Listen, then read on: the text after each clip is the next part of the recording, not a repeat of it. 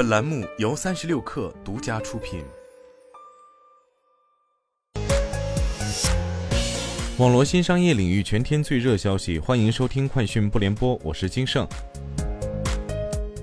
苏宁易购召开合作伙伴发展大会，苏宁易购宣布将打造更加开放的零售服务平台，通过前中后台的深度变革，推动行业聚焦用户价值，实现提质增效。二零二三世界机器人大会期间，小米集团高级副总裁曾学忠指出。小米对人形机器人的布局是从智能制造领域切入的。从二零一九年开始，小米就建设了智能制造的能力。到今年年底，小米智能工厂二期将会投产，这将会是一个大规模的无人化智能工厂。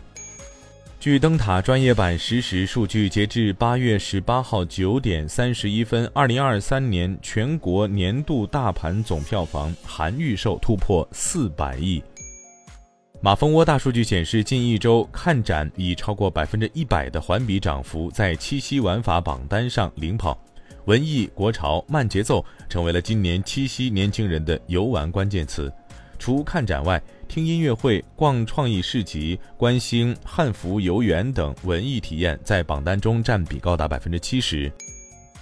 抖音有餐饮商家带上了“心动甄选餐厅入围上榜商户”的标签。榜单公示页面显示，目前已有超过五百家餐厅入围该榜单，主要覆盖北京、上海、广州、成都等十五个一线及新一线城市，但仅有当中两百家能够最终上榜，在第四季度构成抖音心动甄选餐厅的首个榜单。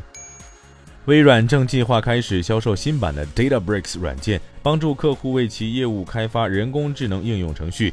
DataBricks 是一个使用人工智能技术的数据分析平台。微软将通过其 Azure 云服务器部门销售该软件。它可以帮助企业从头开始打造人工智能模型，或重新利用开源模型作为 OpenAI 专利模型的替代方案。据彭博报道，知情人士透露，ARM 已确定了首次公开募股的承销商名单。